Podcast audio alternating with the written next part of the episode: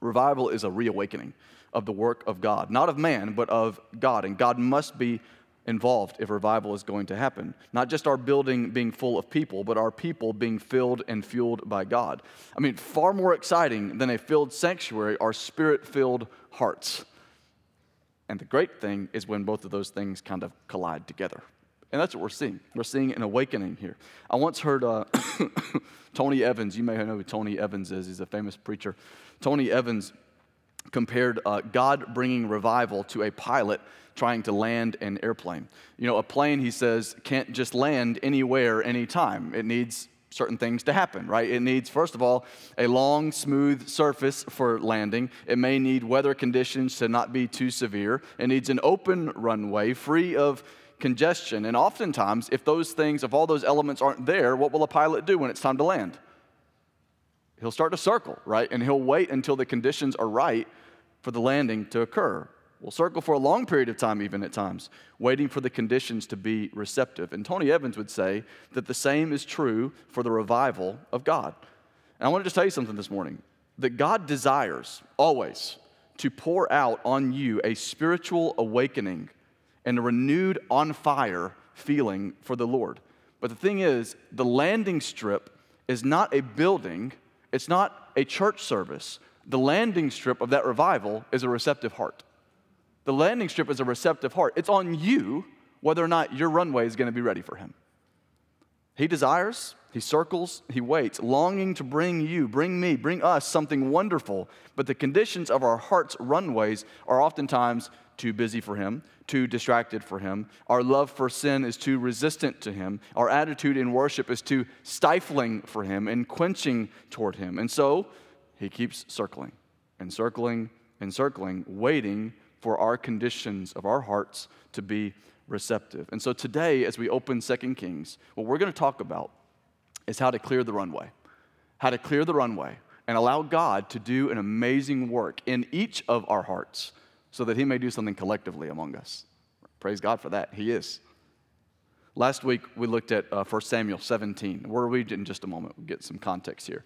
Uh, I, this isn't like the passages that I've preached prior, and I said this last week, that it's going to be very unorthodox, so just kind of follow me here. But last week, we talked about the great King David and talked about David and Goliath, how we talk about David and Goliath, but the one main star of the show is the one that we don't mention a lot, and that's God. He is the star of the story of David and Goliath, that God prevails over his enemies, the ones outside the camp, that would be the Philistines external enemies. The church, we said, was unstoppable against those same external enemies. That we looked at the verse in Matthew 16 that said, The gates of hell, the, gate, the, the power of death will not prevail against the church. And how could Jesus say the power of death would not prevail against the church? Because in 1 Corinthians 15, Paul says, Oh, death, where is your sting? Where is your victory? And the reason he said that is because Jesus conquered the grave. That external enemy is defeated. But this week, we're going to take a 180 degree turn. And that is, we're going to look at another great king. His name is Josiah. And I imagine that you probably know a whole lot less about him than you may have heard a few things about King David. God calls us not just to see that the external enemies are going to be prevailed over, that even death, where is your sting, where is your victory? But also, God calls us to prevail over internal enemies sort of inside our camp. Sometimes the biggest enemy is here, right? The biggest enemy of revival in your heart is yourself, it's your flesh. And so before we get to Josiah, I want to provide just a word of context. In context, there was a guy named Manasseh. He was a king of Judah, the southern kingdom of Judah. Judah. And Manasseh's reign was marked by absolute terror. Uh, Manasseh was Josiah's grandfather. And so before we can get to the context of Josiah's life, I need you to understand the context of uh, Manasseh's reign. So 2 Kings chapter 21, verses 1 through 6 say this. And I may jump around a little bit and stop at times, so just follow with me. We're going to read a lot of scripture today, okay? Hope that's okay with you, that we do Bible stuff here. it says this 2 Kings 21, 1 through 6 says, Manasseh was 12 years old when he began to reign, and he reigned, hear this number, 55 years. He reigned for 55 years in Jerusalem. Verse 2 says, And he did what was evil in the sight of the Lord, according to the despicable practices of the nations whom the Lord drove out before the people of Israel. That'd be the Canaanites, the pagans. Verse 3 4, here's the evidence of that. he rebuilt the high places. So, all the things that God deconstructed, the idolatry, the paganism, Manasseh came and put all those things back. And I'm not going to go into this much, but I'll just explain it real quick. We're talking about idols here. They built idols to animals, they built idols to constellations, to goddesses, to fertility deities, Baal, Asherah, which we'll talk about in just a moment. They reconstructed all these things to violate the very first commandment you shall have no other gods before me. And they, Manasseh just said, We're gonna, we're gonna throw that out. We're gonna do all these other things to worship these gods. Verse 3 continues, it says, He rebuilt the high places that Hezekiah, his father, had destroyed, and he erected altars for Baal and made an Asherah. Those would be fertility gods. And he worshiped all the host of heaven and served them. All the host of heaven and served them. Verse 4 says, And he built altars in the house of the Lord. We've talked a lot about the temple lately in Hebrews, right? With this place of worship, this exclusive area where God was worshiped in the Old Testament. Don't miss that verse. He built altars to pagan gods in God's house. That's radical. That's radical evil, of which the Lord had said, In Jerusalem will I put my name. Verse 6 says, And he burned his son as an offering. He burned his son as an offering. And he used fortune telling and omens and dealt with mediums and with necromancers. He did much evil, yeah, no kidding, in the sight of the Lord, provoking God, provoking him to anger. Later in chapter 21, verse 16, it says this Moreover, Manasseh shed very much innocent blood. So he killed people, he killed innocent people, till he had filled Jerusalem from one end to the other, that's saying with their blood. Besides the sin that he made Judah to sin, so that they did what was evil in the sight of the Lord. In other words, he motivated them and influenced them to do all the wicked things that he was doing. Needless to say, the book of the law, their Bibles, the law of Moses, was forgotten. It was discarded. There wasn't a Bible in every home. The temple and the priests were where and whom would teach the law. And so, if it's not in the temple and you got pagan things happening in the temple, then there's no Bible in the temple. It's, they're, they're not teaching that they're teaching all of these other things and worshiping all these other deities. The first commandment, you shall have no other gods before me, was desecrated. In fact, according to Jewish tradition, it was King Manasseh who murdered the prophet Isaiah, who was calling Judah to repentance. This was a bad dude, you guys. This was a bad dude, an evil, evil king. And the result of that is that God promised to bring disaster on Judah and to purge it. Now, we know that they eventually would go into exile, but he promised them that his wrath was going to be poured out on Judah because of the sins of Manasseh. In fact, in verses 12 and 13, he talks about the illustration that he uses for purging Judah is cleaning a dish, wiping everything off of it, and then turning it upside down to let it dry. Wipe it clean. That's his illustration for that. Well, Manasseh had a son. His name was Amon who took after his father, but after a short reign of only two years, his servants conspired against him and had him assassinated, which meant he had a young son, a very young son. His son, Manasseh's grandson, was a guy named Josiah, and Josiah then became king. Josiah was only eight years old when he became the king of Judah, and he took an absolute mess of a nation. Eight years old. He was king about 350 years after King David. Speaking of King David, look at chapter 22, verse 2.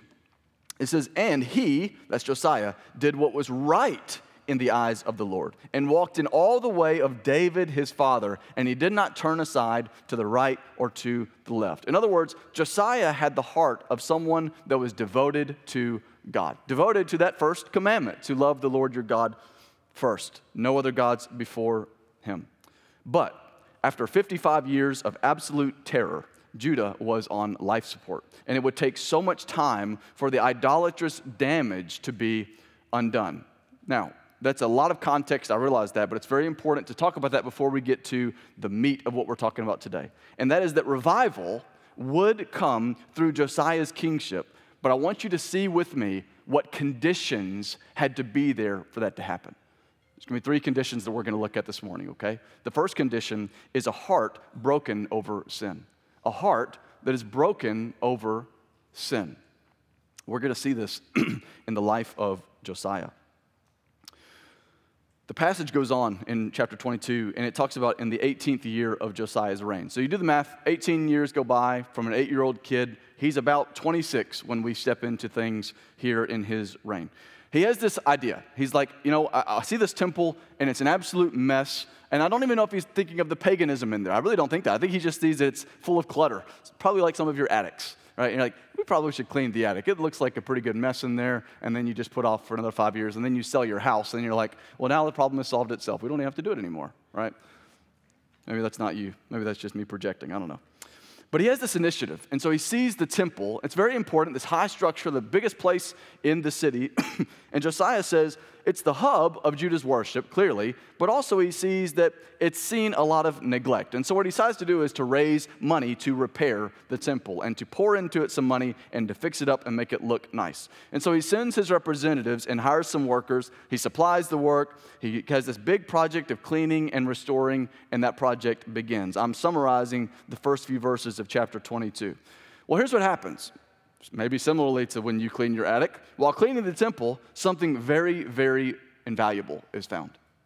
They find something precious, and it's more precious than your old college tennis racket or the pair of jeans that you can't fit in anymore, okay?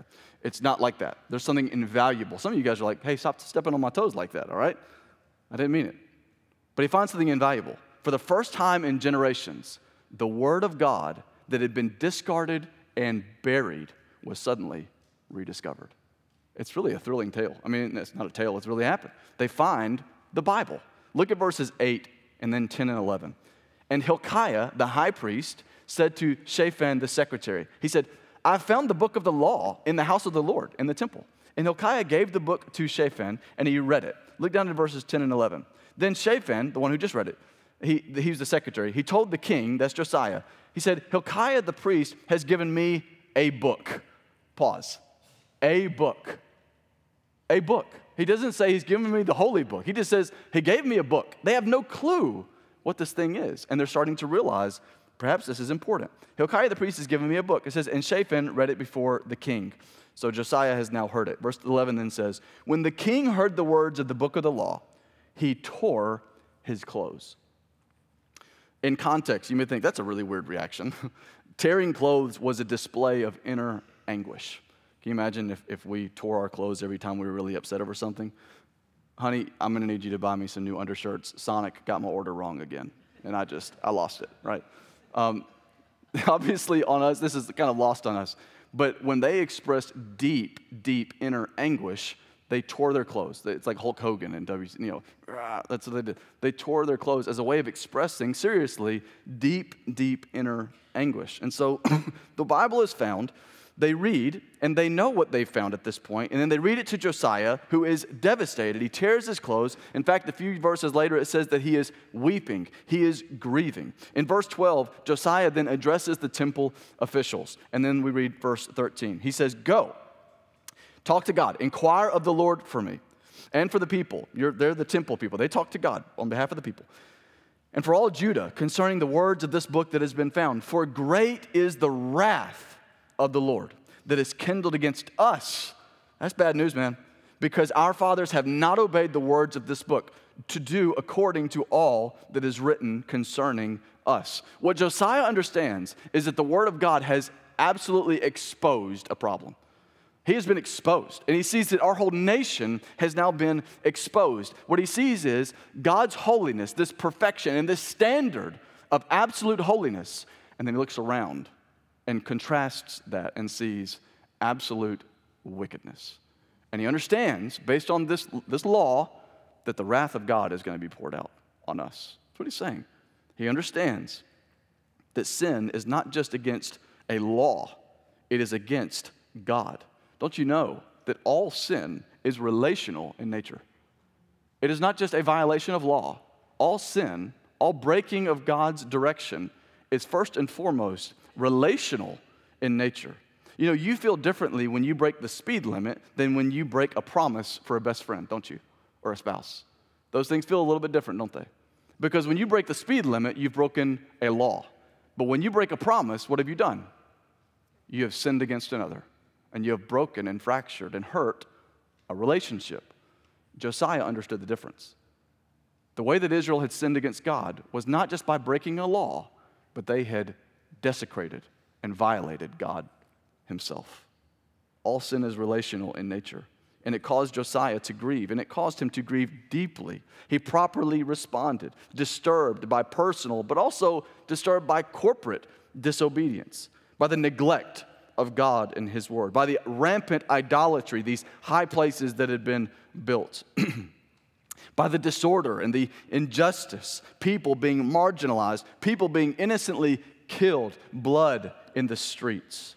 He was broken over it. He had the right heart conditions.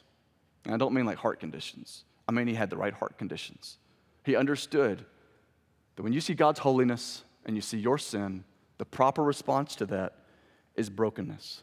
and I will say the same thing to you, church. Before you will see revival, and we're about to see this, you must be broken. You must be broken. You must be broken over sin. Be broken over the sin in your heart, but also be broken of the sin around you. Be broken of your neglect of the disciplines, your neglect of God's word. You may not be burying it in a temple, but we sure can bury it deeply in our hearts, can't we? And say it's an afterthought. It's in the back of my mind, not in the forefront of my mind. We can bury prayer to where it's something we do at meals and right before bed because it's the last thing that we think about. But it's not a discipline, it's not an asset, it's not seen with value. We can bury fasting and think that's only for the holy Christian, like the super holy Christians. No, it's a discipline that's instructed to believers. Meditation on Scripture and considering the things and how God may impress them on your heart, silence and solitude and allowing God to minister. How can you expect to be sensitive to the prompting of God if you never stop and listen? These are disciplines, and we neglect them. And we must be broken over that. We have to be broken over the fact that we neglect the heart condition of receiving the revival. But not just that, I think we could talk a lot about idolatry as well. idolatry is, is putting anything in the place where only God deserves to be. It is making God truly an afterthought. It is putting Him down and putting other things high. And I think that the, the main culprit of this is self. I think that our key idolatry starts with self, and in two ways. It starts with either self gratification or self preservation. we look at things and say, What am I going to do today? How does this please me? What do I want to do in my free time? How does it please me? Well, I don't want to do that. It doesn't please me. That is self gratification, and it's the filter through which we filter everything. The other aspect of that is self preservation. How does this most serve me? Instead of thinking, how does this most glorify God, we think, through, through this right here. How is it for me? And this is the beginning of idolatry. We need to be broken over our neglect of disciplines, broken over our own idolatry. And I'm not going to dwell on it because we're about to talk more about that in a second. But God's response to Josiah's contrition, his brokenness, is to pour out blessing and mercy. And again, that brokenness is the first step of this revival. In chapter 22, look at verses 19 and 20.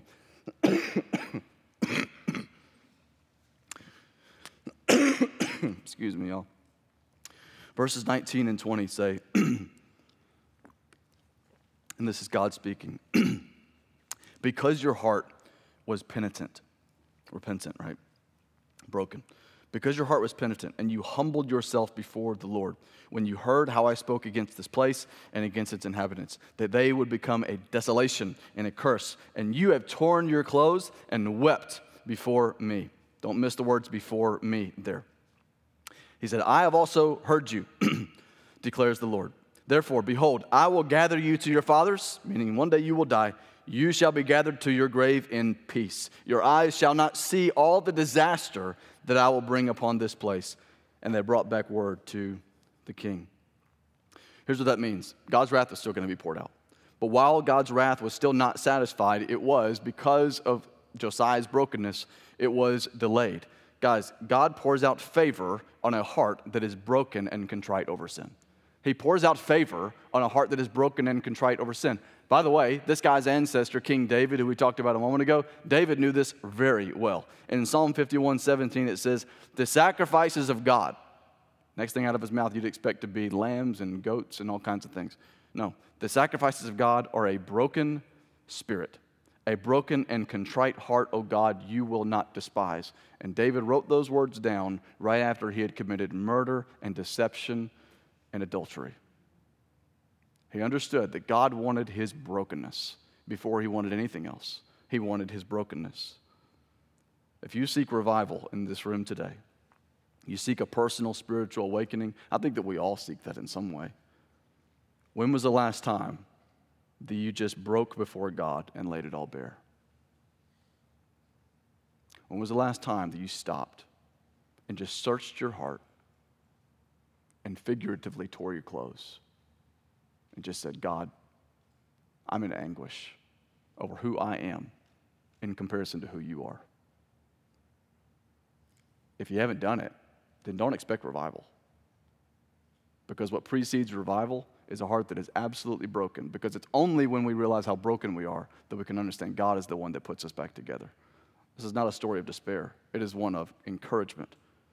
Josiah's reaction is not just to mourn. The very next thing that he does is he repents. You think, isn't that kind of the same thing? It's not. Repentance means to take a 180 degree turn. You're going towards sin, you're going toward evil, is to turn and go in the opposite direction. And so, what Josiah does next is not only does he grieve and not only does he mourn, he gets up and he says, I'm going to make some changes. And that's exactly what he does. He doesn't just talk about it, he decides, I'm going to be about it. And so, the second thing, this, this condition of our heart that must be altered, is not just our heart broken over sin, but it's a heart that is ready and willing to deconstruct idols. A heart that is ready and willing to deconstruct idols.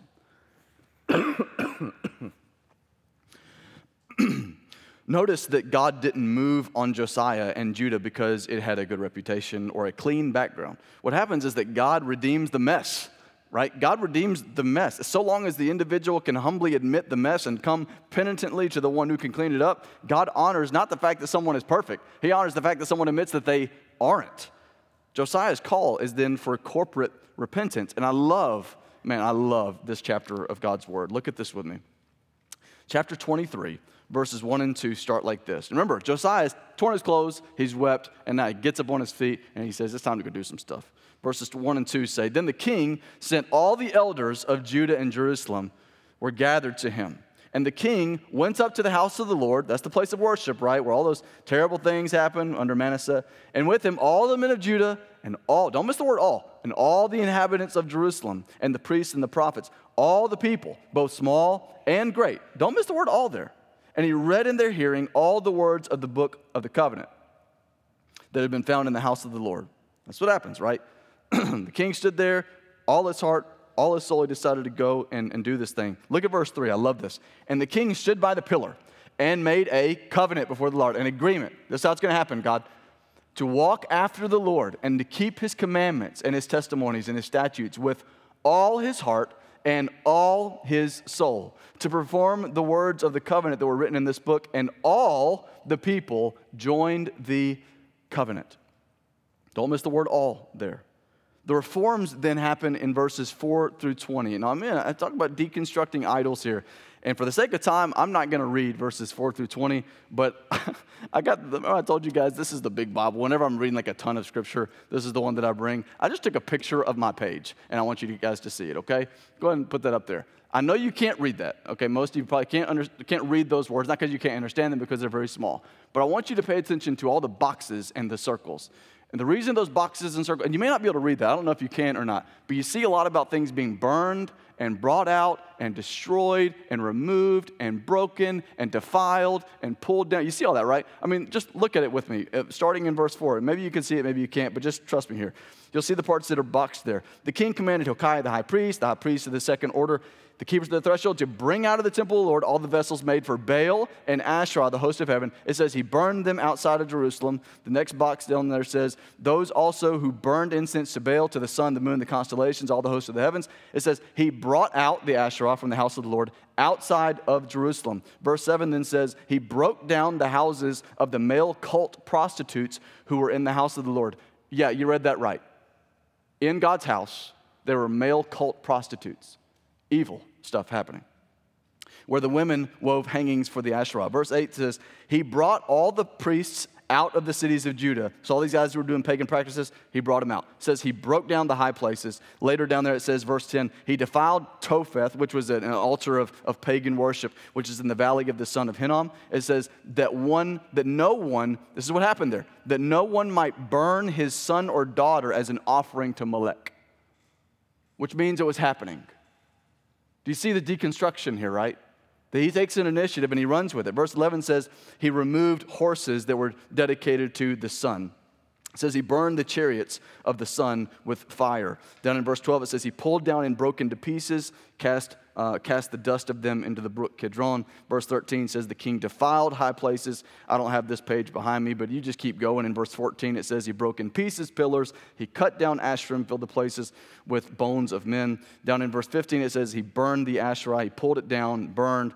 I mean, so many times. 19, Josiah removed all the shrines from the high, high places that were in the cities of Samaria. Verse 20 then says, And he sacrificed all the priests of the high places who were there on the altars and burned human bones on them. And then he returned to Jerusalem. I mean, this guy went absolute scorched earth on idolatry. He didn't just talk about it, he didn't just be contrite. He got up and he made moves. I mean, that is pretty exhaustive, is it not? And then verse 24, one more time, says, Moreover, Josiah, this is, a, this is a, a negative and a positive. Josiah put away, there's your negative. He put away the mediums and the necromancers and the household gods and the idols and all the abominations that were seen in the land of Judah and in Jerusalem. So he put those away, and the verse continues and says, that he might, positive, establish the words of the law that were written in the book that Hilkiah the priest found in the house of the Lord. What was he doing here? He was throwing out all of the idols. He was casting out, deconstructing all of the things that were competing with God. And he was establishing that which said, it is only God. He wanted revival. And so he was not just broken over sin, he made active deconstructing changes to remove idolatry. And I love verse 25 that says, and man, listen to how weighty this statement is. Before him, Josiah, there was no king like him who turned to the Lord with all his heart and with all his soul and with all his might, according to all the law of Moses, nor did any like him arise after him. You know why that verse is amazing? because David came before him. And it says that he loved the Lord his God with all of his heart, soul, mind, and strength more than David. You might not have known that. That's a big deal to be able to say that about this guy, Josiah. I love this verse so much because it is the perfect summary of Judah's problem as well as our problem today. You know what our problem is? that every place that you have sinned in your life, every place that I have sinned in my life, is a place where you have not given God all of you. Every place that you have sinned in your life is a place where you have not given God all of you, where you still have a standing altar, a place where you're devoted to something that is competing with God. And you may think, I don't have altars. like, I don't have some shrine built in my closet. Oh man, but we do. We have altars. We have the altar of our convenience. We have the altar of our happiness. We have the altar of our schedules, the altar of our time, and we bow to them. We have the altar of our money, and we are greedily holding on to it. We have the altar of sex and lust, and we are insatiable over it. We have the altar of our preferences, and we do not want to give them up. We have the altar of our pride and our ego and our self gratification, and we do not like to live for another. We have the altar of our bellies, the altar of our devices, the altar of our discontentment, the altar of our impatience, and the list goes on and on and on and on. It's every place where God says one thing and we decide we're going to do it a different way. That's an altar. It's saying, God's not first in this one. I want it my way. The essence of all of Josiah's deconstruction was that God does not share his own. He doesn't share his own. He does not compete for what is his. It's the first commandment and the greatest commandment. The first commandment that I've been mentioning, Exodus 20, verse 3 You shall have no other gods before me. It's Matthew 22, 37 and 38 that Jesus said, You shall love the Lord your God with all your heart, with all your soul, with all your mind. This is the great and first commandment. He knew what he was talking about. But at the end of the day, every sin that you have ever committed comes back to right there. As we have said, God doesn't get all of me. I want it this way. You know, some of us in this room say that we want revival, but we are not yet ready to deconstruct the idols. Be broken over sin, but maybe we struggle to deconstruct the idols and to clear the runway. That's what it is. It's clearing the runway and saying, I want this thing so badly. And God says, I'm waiting. I'm willing, but I'm waiting. We hesitate to say, The joy of the Lord is my strength, not the other stuff. To say, When all around my soul gives way, He then is all my hope and stay. And we cling to the altars of our own making. Guys, the fact of the matter is, God redeems the mess, but we have to be willing to turn it over to Him. God didn't bless Josiah because Israel was great. Man, they had messed up greatly. He blessed Josiah because he was repentant. He was willing to deconstruct idols. And we must be willing to do the same. Brokenness over sin, a heart that is ready and willing to deconstruct idols. And third and finally, a heart that knows the need for Passover substitution. I know that's kind of a mouthful, but it all has a place, okay? A heart that knows the need for Passover substitution.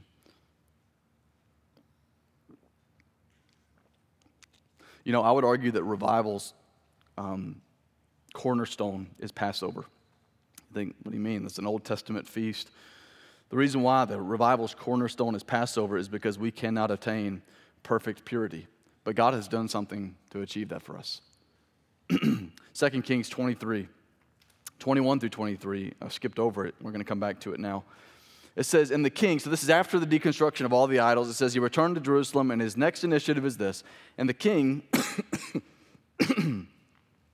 commanded all the people, keep the Passover to the Lord your God, as it is written in the book, in this book of the covenant. For, listen to this no such Passover had been kept since the days of the judges who judged Israel, or during all the days of the kings of Israel or the kings of Judah. But in the 18th year of King Josiah, this Passover was kept to the Lord in Jerusalem. You know what that means? He says, not since the judges. If you were to just grab this chunk of your Bible and go back and find the book of Judges, you would find that that is before David. You would think that David, a man after God's own heart, would have instituted the most important feast, the Passover, but not even David had instituted the Passover in the way that God had instructed, but Josiah did. he biblically celebrated the Passover. And you may be thinking, why is that so important? The reason the Passover was so important, let's just do a quick recap. Passover, what is it? Israel was in bondage in Egypt, right? They were enslaved to a, a, nation, in Egypt.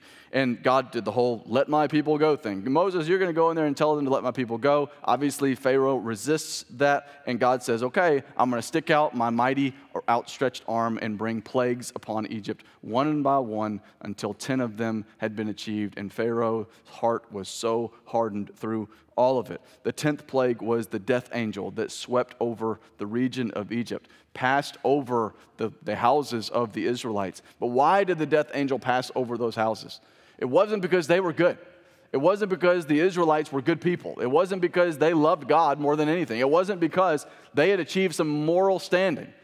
The, the death angel passed over their houses because God had told them if you slaughter a lamb, and take the blood of the pure lamb and paint it over your door, doorpost, I will look at the blood of the lamb and I will pass over your household. I will look at the substitute, that there has been a death in place of your death, and I will pass over that household.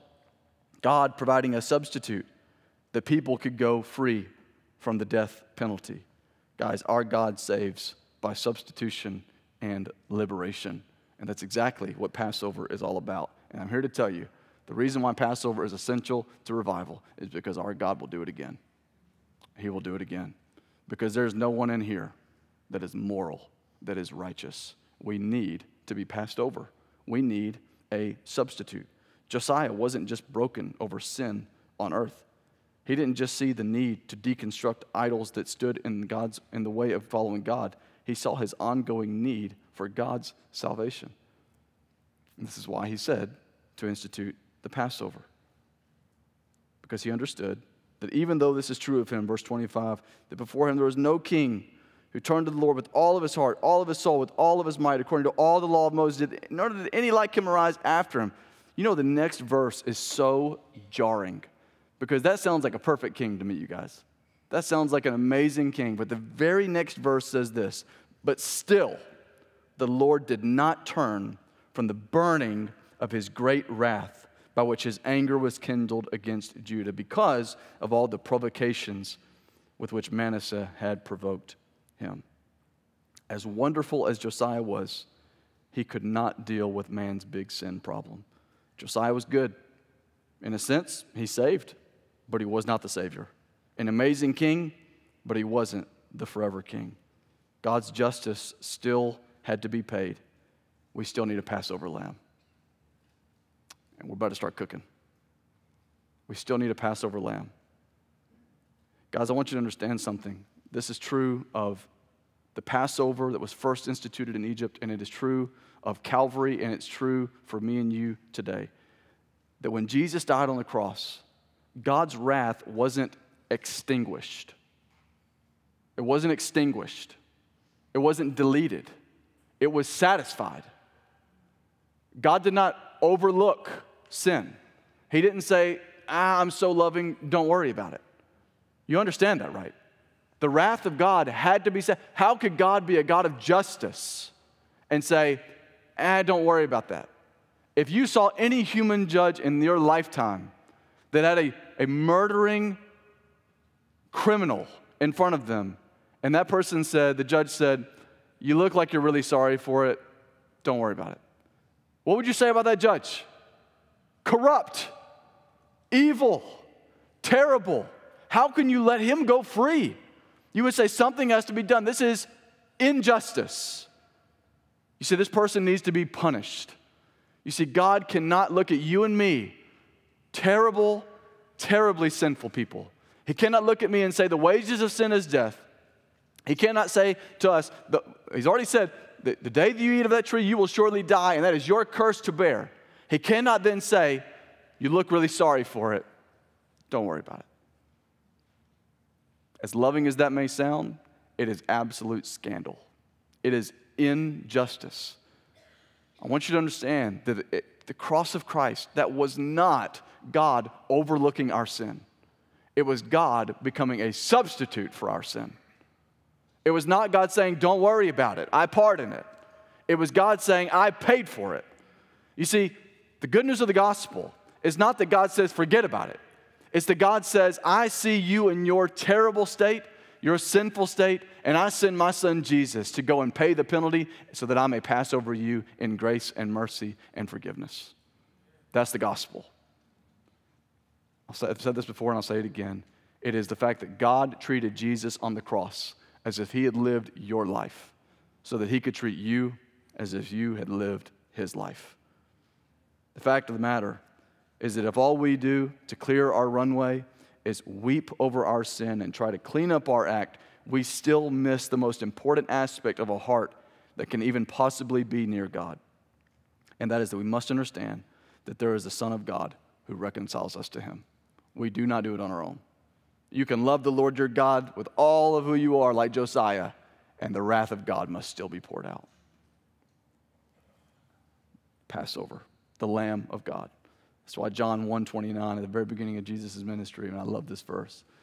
Jesus is arriving on the scene, and what does John the Baptist say? He says, The next day, John the Baptist saw Jesus coming toward him, and he said, Behold, the Lamb of God who takes away the sins of the world. You know why he took it away? Because he took it on himself. That's why 1 Corinthians 15 57 can say so boldly, But thanks be to God who gives us the victory, not by forgetting about it, but he gives us the victory through our Lord Jesus Christ. He became the payment, y'all. He bore the cross, He bore the wrath reserved for you and me. It's Romans 5, 8 through 11, which I think is the best example of this. It says, But God shows His love for us in that while we were still sinners, Christ died for us. Since therefore we have now been justified by His blood, much more shall we be saved by Him from the wrath of God. For if while we were enemies, we were reconciled to God by the death of his Son, much more, now that we are reconciled, shall we be saved by his life. more than that, we also rejoice in God through our Lord Jesus Christ, through whom we now have received reconciliation. You know what reconciliation is? It's two parties that had a good relationship and have been since, since been divided and severed and broken. And that is our story. But the good news story of the gospel is that Jesus entered into our misery, bore that misery, bore that wrath, so that we who are far apart from God can be reconciled unto him. Man, the gospel is good news. And it's available to you if you clear your runway. God is ready to descend on you He's ready to enrich your life. And I don't mean make you rich, I mean enrich your life. He's ready to bring revival. And revival in your heart can begin this morning. It can begin right now if your heart conditions are right. Where is your unconfessed sin? Are you ready to lay it bare? Are you ready to clear the runway? Where are the places in your life where you have still left idols standing? where you've given things and people and stuff and work and your time, you've given all these things to everything except for God, and He has become a relegated afterthought instead of your forethought. Are you ready to burn them? Are you ready to take those things and destroy them and remove them from the temple? Are you ready to cast them out? so that there is nothing left distracting? Are you ready to crush them to dust, as it says Josiah did to these physical idols? Are we ready to do that? Otherwise, the plane's going to keep circling. Are you ready to destroy that which stands between you and revival? And do you rest in the Passover lamb? We can be broken over sin. We can try to clean up our act. But at the end of the day, you can never make yourself clean. We can only do that by resting in the Lamb of God who took away the sins of the world. Oh, death, where's your sting? Where's your victory? It is in that grave that Jesus left behind. You know, the conditions of your runway, they don't have to be perfect. To be honest, your life may just be a downright mess. You're in good company. But you have to be willing. You have to be receptive.